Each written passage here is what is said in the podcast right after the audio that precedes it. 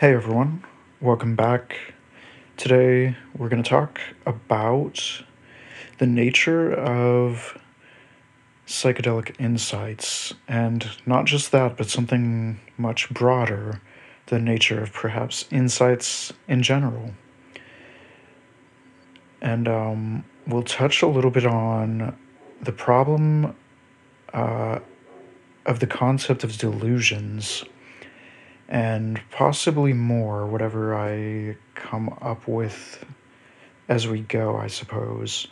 So, I find this topic particularly interesting and kind of important because um, there's a lot of debate around this topic. There is this kind of assumption that that if you have insights or that or that I don't know, what I've heard is that people think you take something like a psychedelic and then you experience this sense of false insightfulness. And I don't really think that that's the case. That might be possible, but I think it's important to look at just the general nature of insights. So uh, here we go.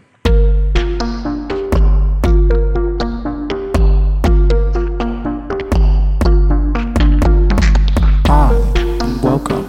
This is Quirky Science,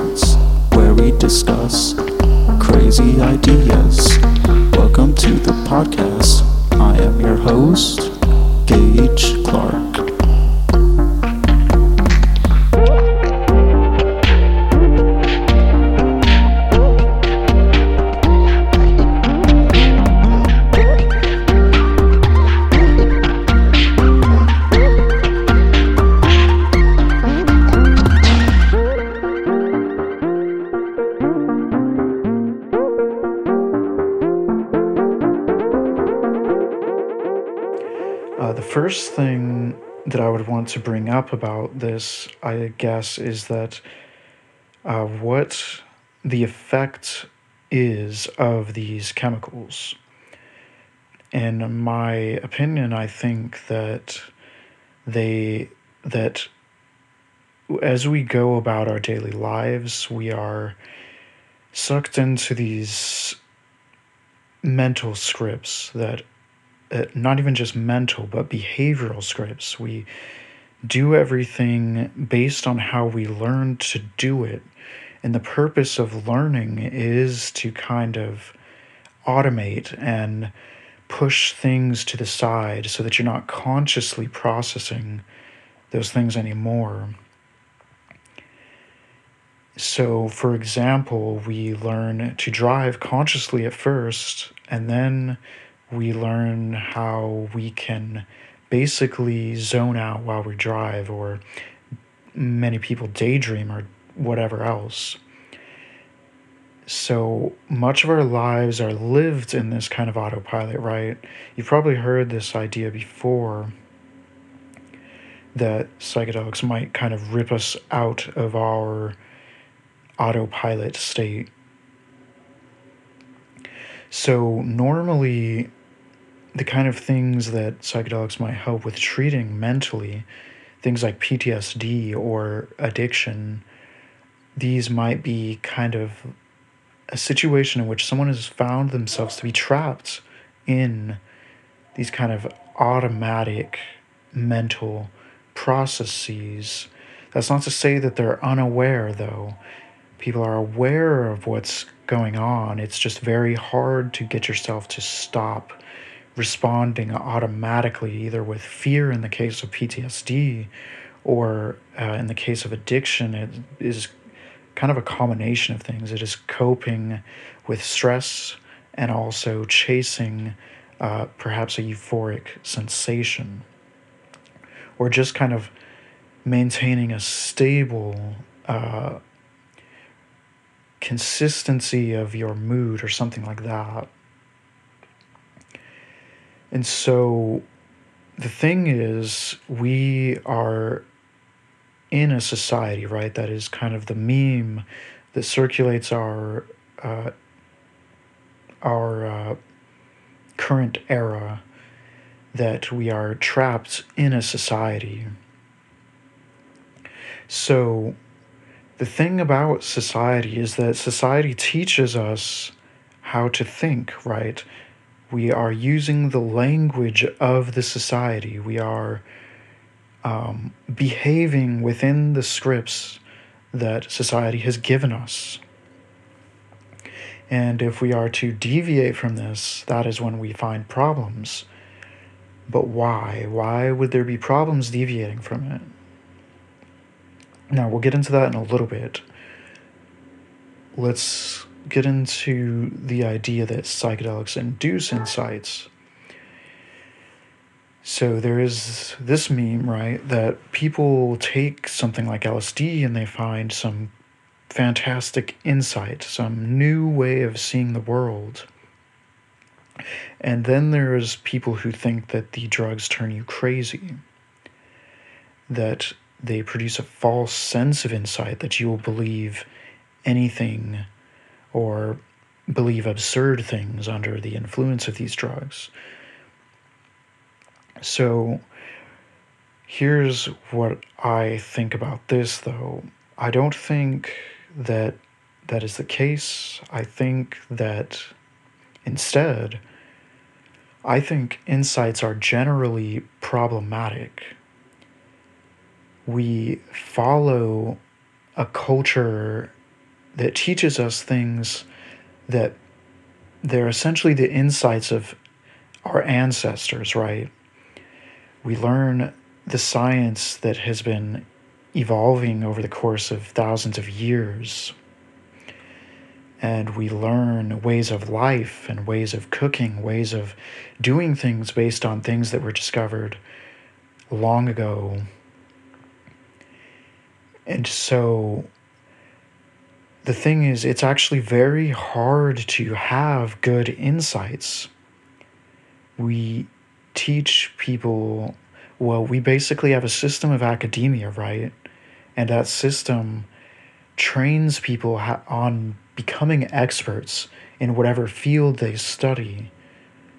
And we are essentially taught to stop uh, giving credence to our own insights early on because much of the insights that children have are not so great.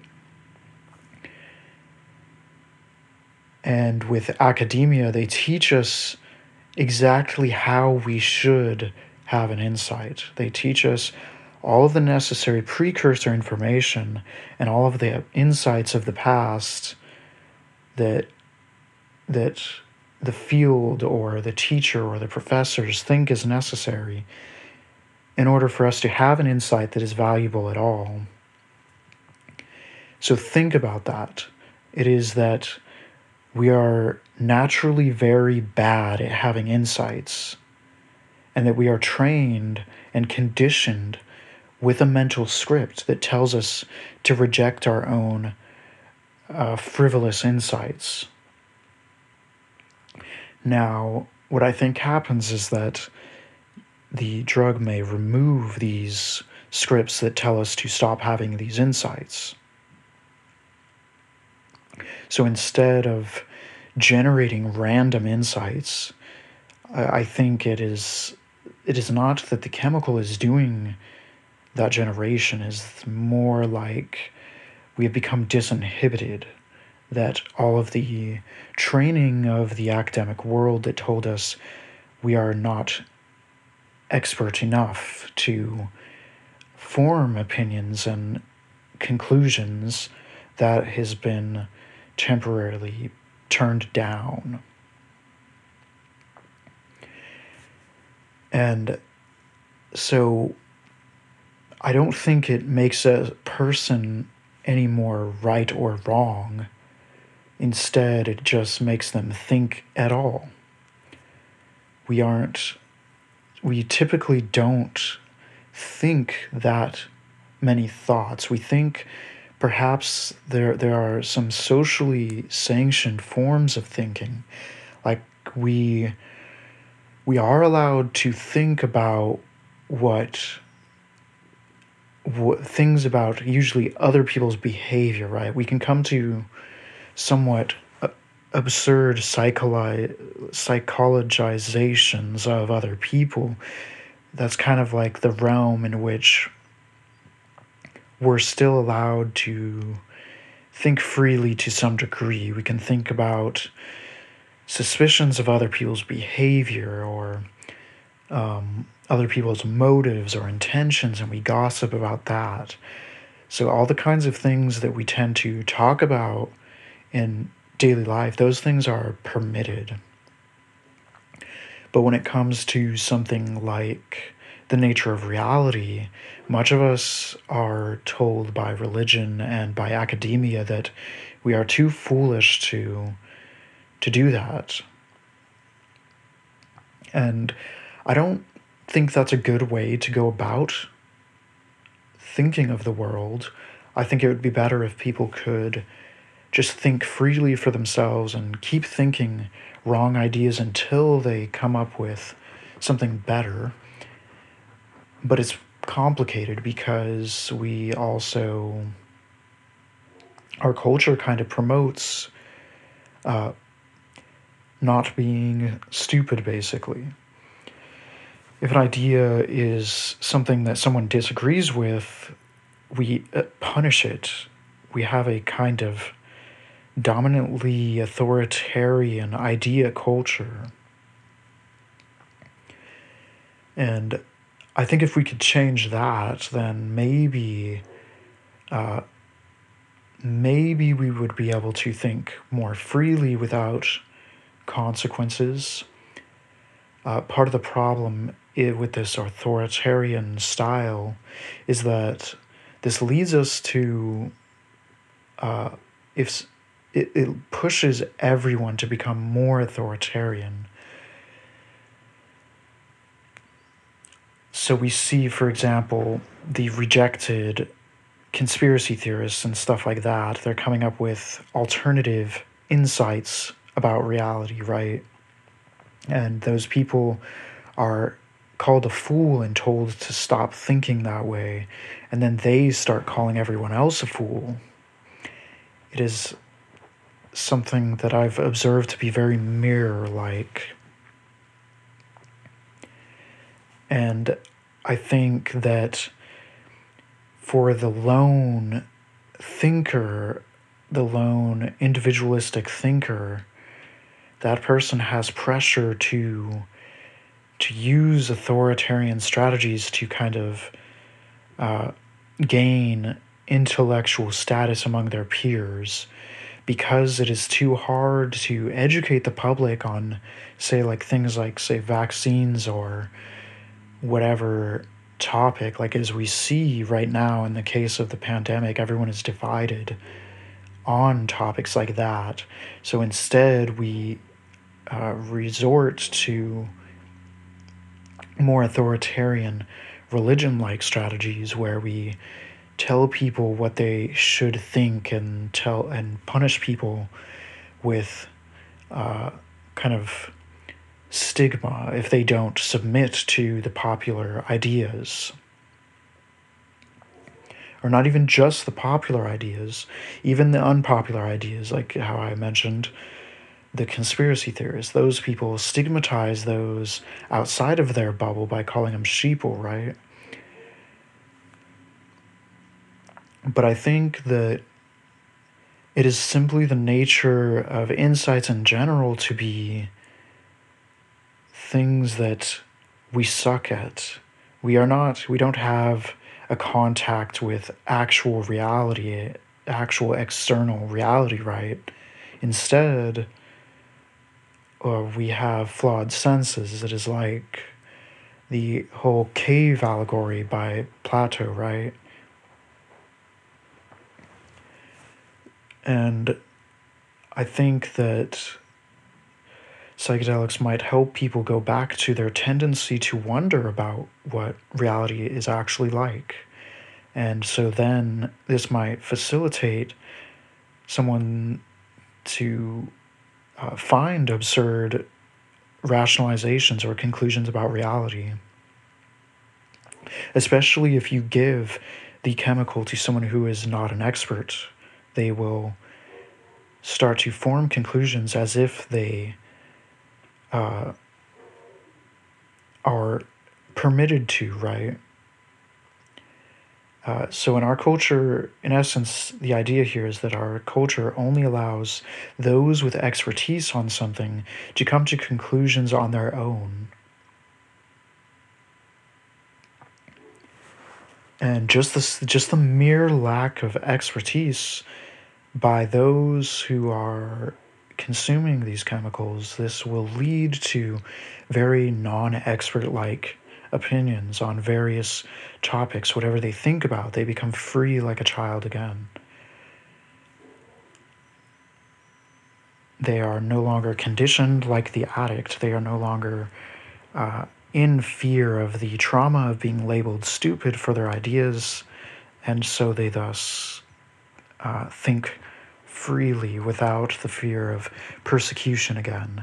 And then that allows them to adopt an idea that might get them persecuted. And then that is when we see the crazy ideas that some people come up with, right? And then they get persecuted, and then people say that uh, psychedelics make you stupid or something like that. But it's it's more like people have just simply been stupid the whole time. That actually, in fact, we are all very stupid about so many things, and that is just something that we have to face and learn how to deal with and confront. And uh, this kind of gets into the problem that we see with uh, schizophrenia and the nature of delusions. I, I don't like the way that we conceptualize delusions because it kind of assumes some kind of uh, well, I feel it is it is just part of this authoritarian knowledge game. We call people who don't submit to the authoritarian uh, knowledge base, this kind of religious scientism. Uh, we call them delusional uh, that's only one type of delusion, I'll clarify, but it is the particular one that bothers me the most. Now, I am not even an anti vaxxer or a flat earther or not even really a conspiracy theorist, although I do think that there are some true conspiracies, and I do think there are. Uh, risks to vac- vaccines that are understated. Um, but but I'm not really part of those cultures. I don't really read so much about various conspiracies and so but the thing is I don't think that that means that an authoritarian, dogmatic way of spreading supposed scientific knowledge is the right way to go about it. That's my problem with this. And then the idea of delusions, it kind of uh, assumes some kind of objective reality for one. And it also they they tend to argue people tend to argue that that something like religion is not delusional, right? Because of they they define delusion as something that is contrary to our to the dominant culture. And that's also problematic because we don't necessarily label people who are non-religious as delusional, right? And so it kind of becomes this uh, like so there's this meme that I've I made about Galileo for as an example where Galileo it's the that from that one show, uh, Always Sunny in Philadelphia? You know, the conspiracy meme, right? Where he is connecting all these papers and he looks really paranoid and crazy. And uh, it's like that is Galileo trying to convince the flat earth world that the earth might be round or whatever. And, um, so the other thing is there is a different kind of delusion that might be more suited for the term perhaps. Like maybe these paranoid tendencies that people get uh, if they are becoming increasingly psychotic. Those kind of delusions might be maybe a more justified uh, I guess uh, something that fits in the category of delusion. But even then, I feel like that only reveals the relative nature of people's perspectives.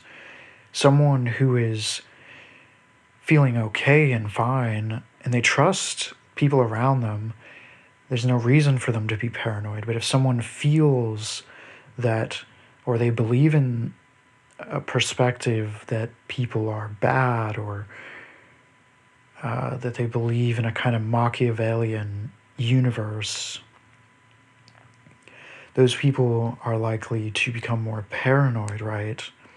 And I think the more threatened or harmed someone feels, the more that those kind of delusional perspectives will escalate and there will be a stark contrast in the way that that person perceives the people around them compared to the person that feels safe with those same people that both both of those individuals might be surrounded by and so the secure person might think that the unsecure person is delusional right because they feel safe and the other person doesn't. But I think that there's some amount of relativity there. And I've kind of experienced that myself. Um,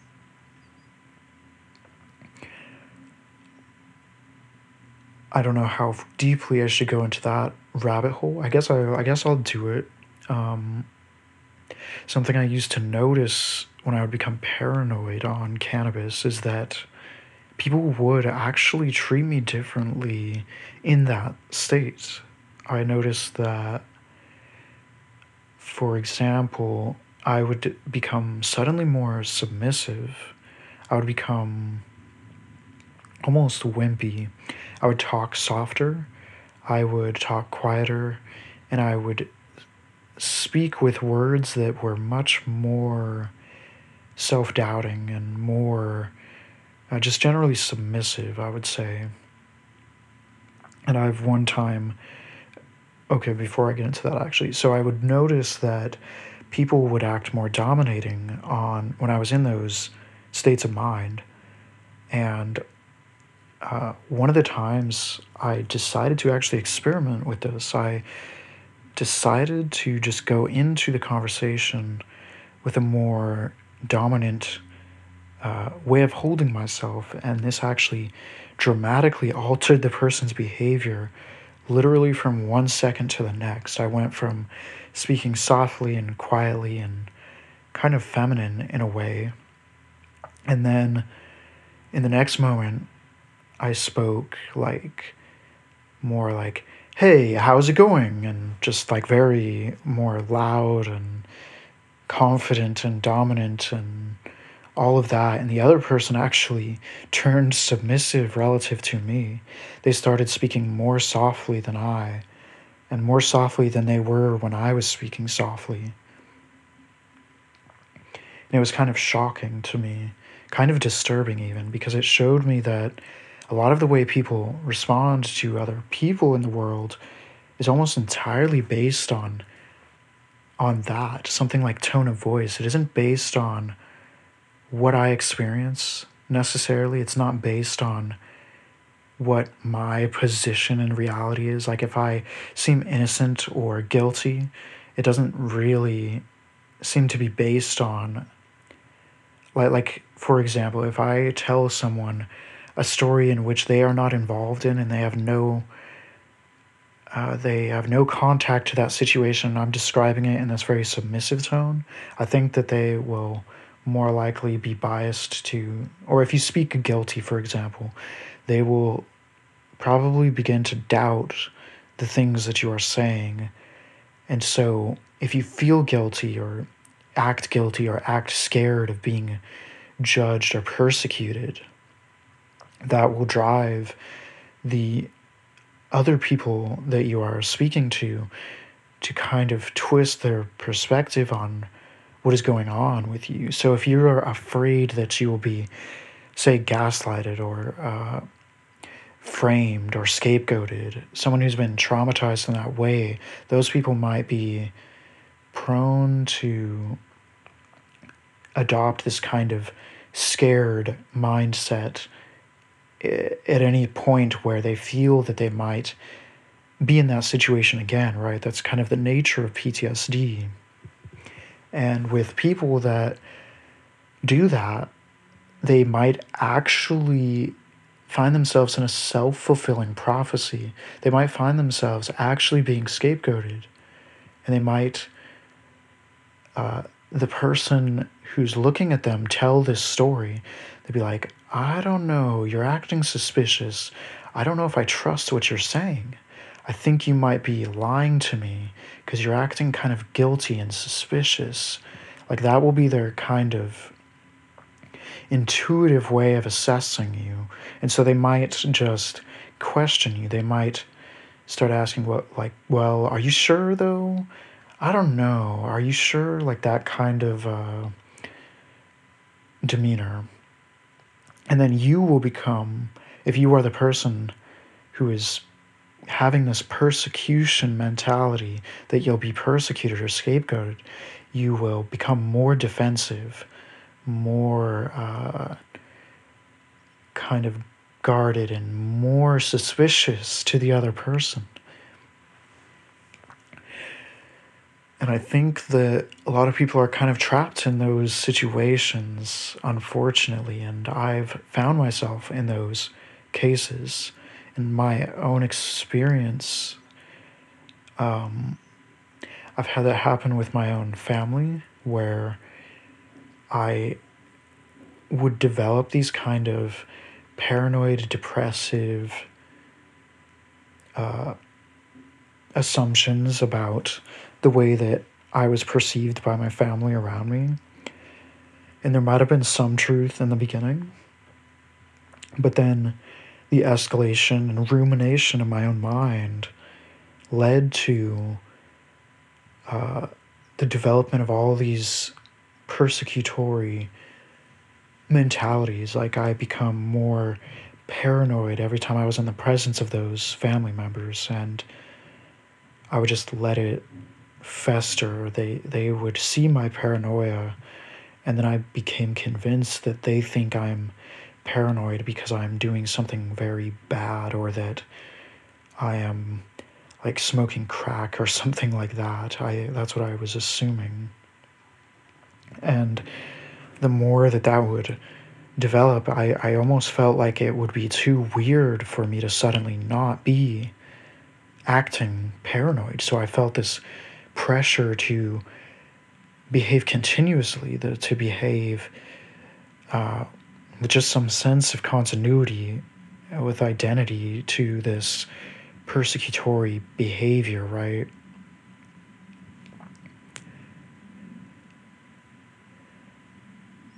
And so I think this is an underlooked problem with delusions is this kind of weird relative nature of experience. I don't think it is that the delusional person, I don't think that it is unreasonable. I think it is actually problematically reasonable in their circumstance.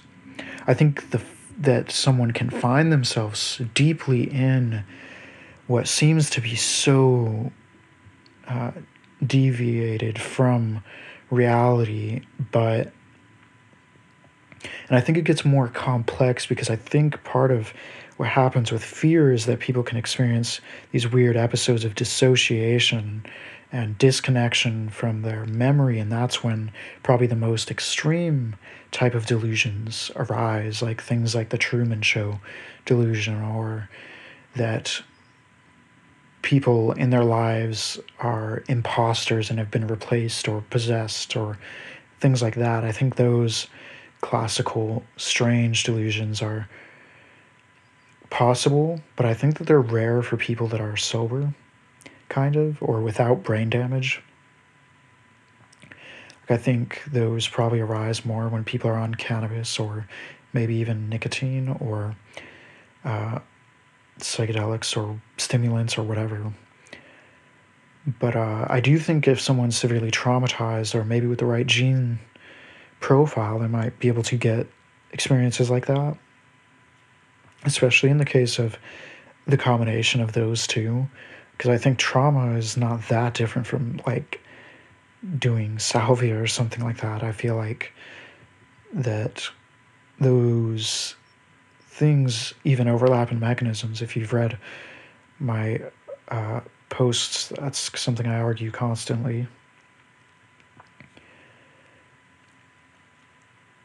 But, um, so to kind of uh, bring uh, like a, I guess, a brighter part of the story in my case is that I consumed uh, psilocybin one day and it just completely wiped away that whole uh, festering delusional perspective where I had this persecutory mentality that it just kind of snapped me out of it. And I was able to go back into situations and change them. I was able to act differently in a way that other people would follow suit.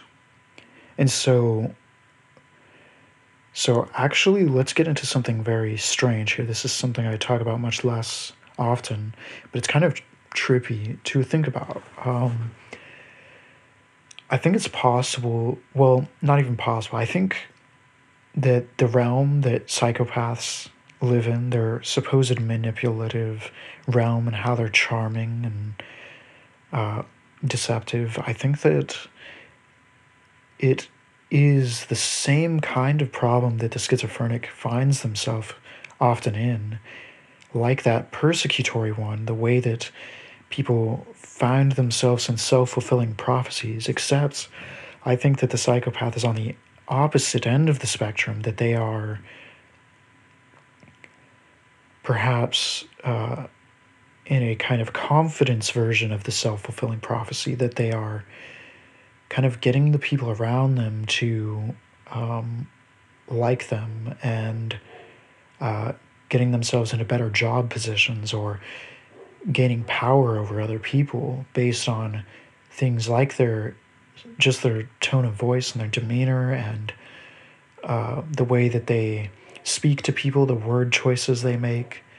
I think it's the same kind of uh, situation. It's just not social defeat. Instead, it is kind of social winning in a way sometimes. Like, that's kind of overgeneralizing. I think a lot of different problems would fit into what we call psychopath, like someone like a person who's killing people.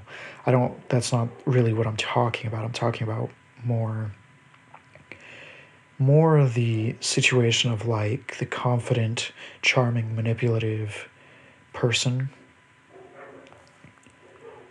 Um, and those people may often learn how to, instead of ending up as the person being gaslit or scapegoated, they learn how to scapegoat other people. They learn how to make other people lose around them. And then perhaps the ones, the victims who have PTSD over those situations, uh, are the ones that will end up schizophrenic. And uh, I think some of the uh, risk factors for psychopathy and schizophrenia are actually the same.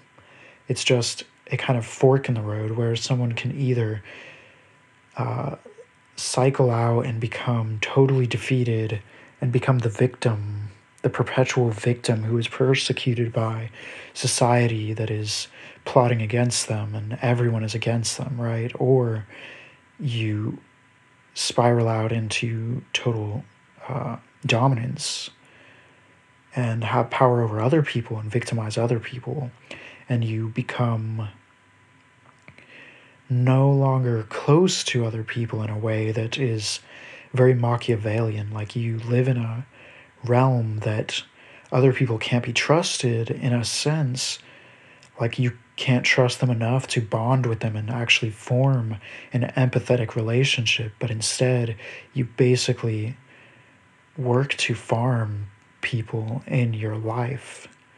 You learn how to get people to do what you want and uh, without developing kinship or friendship or whatever.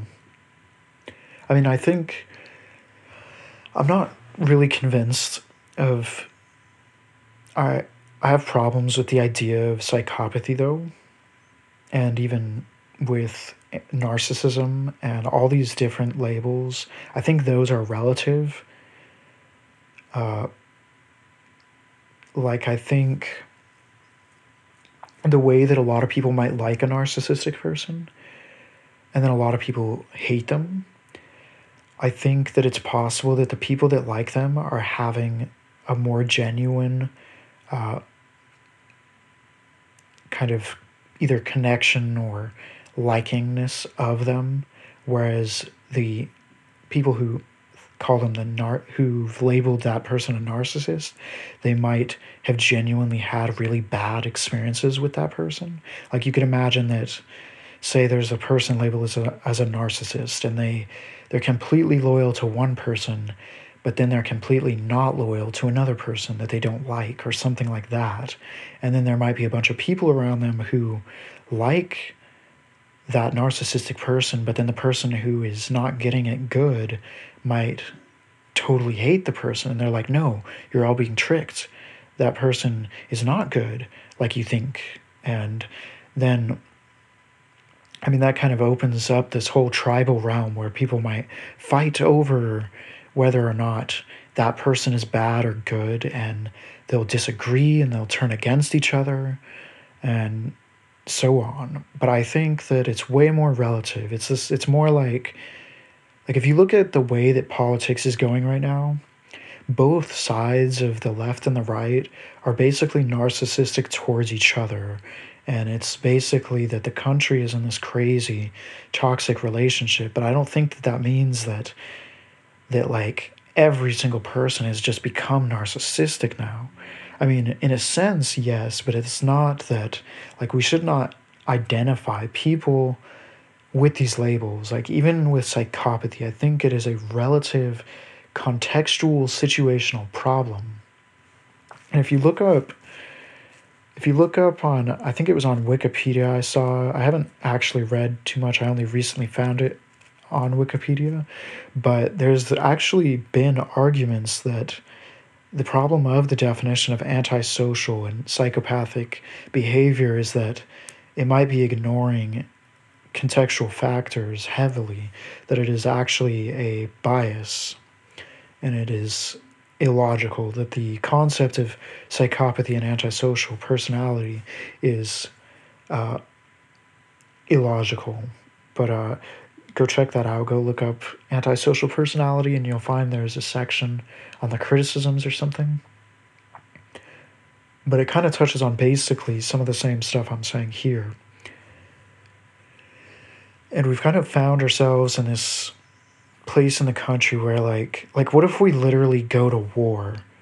It's like then both sides are not just narcissistic, they're literally psychopathic murderers if we start killing each other. That's literally what's going on now. And I still think it's contextual though. I don't think like it's it's clearly a lot of people being upset and I don't think it's just the people who are naturally supposed to be psychopathic, right? I think it's more that um that that it's context that that a lot of people can find themselves coming to the point of killing or becoming the narcissist or becoming borderline or whatever all based on what their life is like. And i think it's that the psychologists have struggled to understand a lot of people's context. Even in the case of schizophrenia i think that that is even a, a context. Like we know that um, there are environmental factors that it's not purely genetic. And i think that someone could actually escape schizophrenia and there's already been some studies mentioning that even without medication uh, after like 10 years of diagnosis a lot of people start recovering and they don't have episodes as much anymore.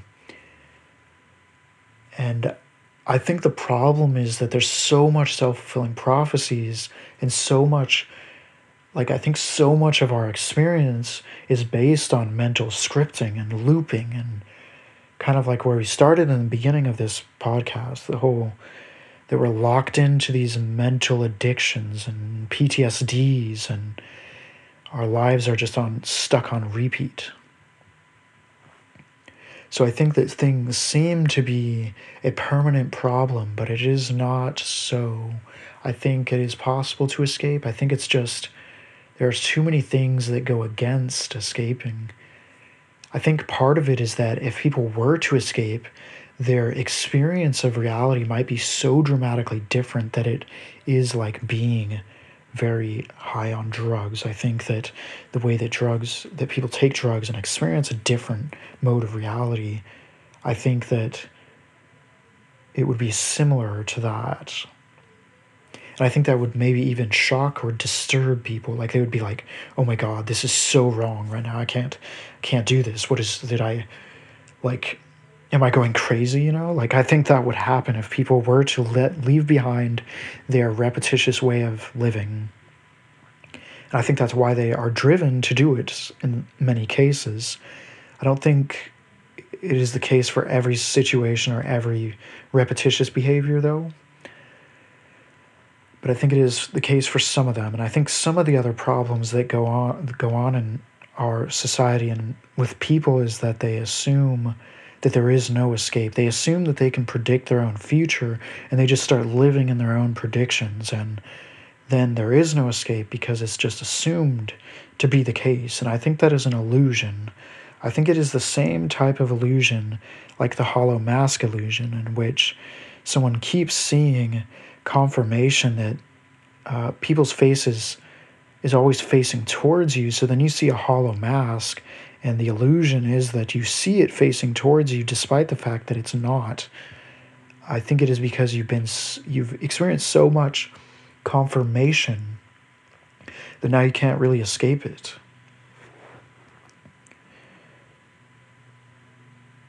And so I think the internet is really taking us to a point where everyone is having different beliefs and different ways of life.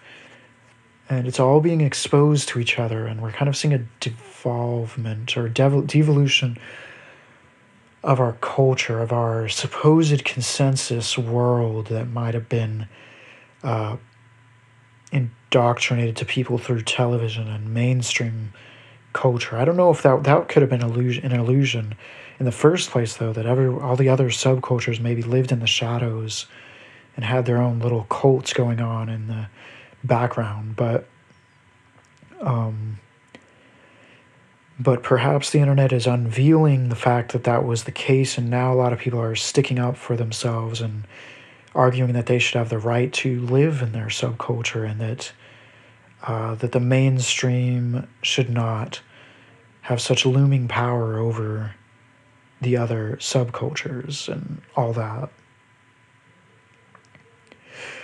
Okay, so I'm going to actually uh, kind of stop that now. Um, hope that you find this interesting. And uh, another shout out to the 11 Patreons. Thank, thank you for uh, your contributions. Um, some of you mentioned that I should do the podcast more, so I'm doing that, and I actually enjoy it now.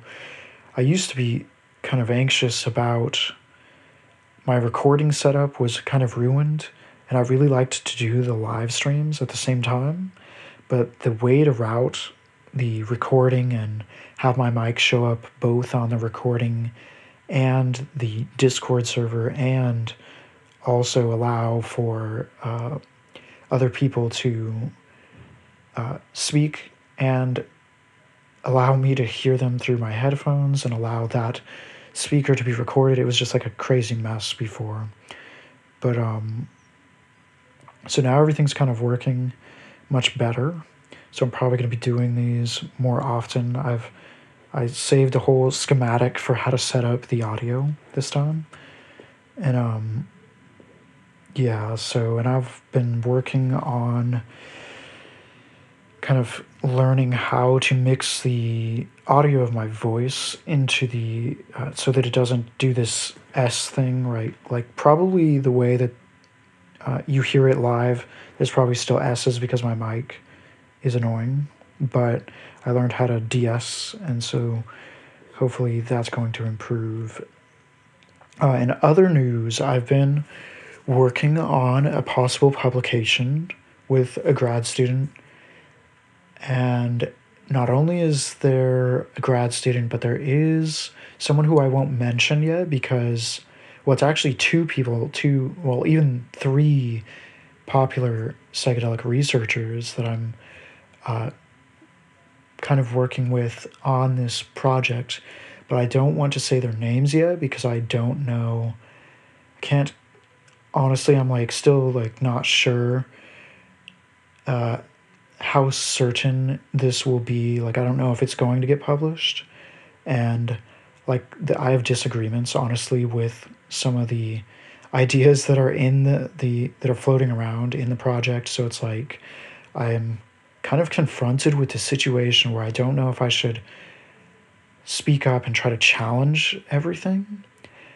But it's like I also feel like that could ruin the project but I think that I'm going to, I'm basically going to bring stuff up and try to see if, um, if that can be settled. I think it can. But there's so much going on. So there's also this thing called Psychedel X, which is a talk thing. It's like a, what, do you want to call it? It's kind of like TEDx, right? That's why it's called Psychedel X. Um, so that's coming up. I haven't talked about it before, but I'm going to be coaching some of the people that are writers that are submitting their novel research ideas in the world of psychedelic research. And so I coaching I'm coaching like four, I think 3 or 4 people. One of them already reached out to me and I started talking to them. Um, I also submitted a presentation myself, but I will not be competing that was the condition that it, uh, I decided to coach instead of being part of the competition. And a lot of people were telling me that they wanted me to do the coaching. And yeah, so I'm doing that. Um, I think that some interesting people are involved in that project, like Robin Carr Harris, I think, has been uh, associated to the project. Uh, some of the people in this network that I'm in, they've had connections to like Michael Pollan, um, some other people that I'm not thinking of. And uh, yeah, it's been really interesting though. So that's coming up, and I want to. I'll be sharing more about that because I want to show you guys about those presentations, like where you can see them. Uh, I don't know how the setup's going to go. Like, I don't know if there's voting or how any of that works yet but this thing is going to be in like a month or two. I think uh, I would guess um, between a month and a month and a half or something like that. I'm also about to start university again. It's going to be my last, uh, the last time, no, my last semester before I graduate and move on to hopefully a PhD program. Uh, so that'll be pretty exciting. Um, yeah, so contact me with any ideas you have, any things you want to ask, and I love hearing feedback. And uh, support the project on Patreon, and you'll get access to some of the. I've been. I was sent an EEG. I already mentioned it before. I just briefly mentioned it again.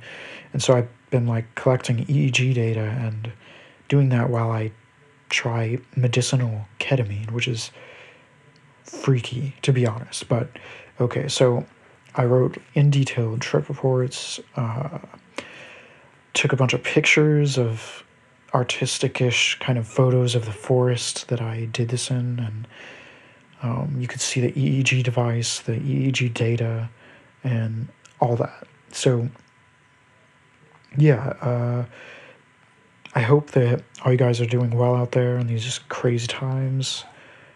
It's pretty rough, but I think things are starting to get a little bit better ish, hopefully.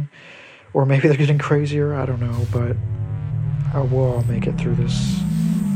And the ones that don't, uh, will be at eternal peace, I suppose. But yeah, so I'll talk to you guys later.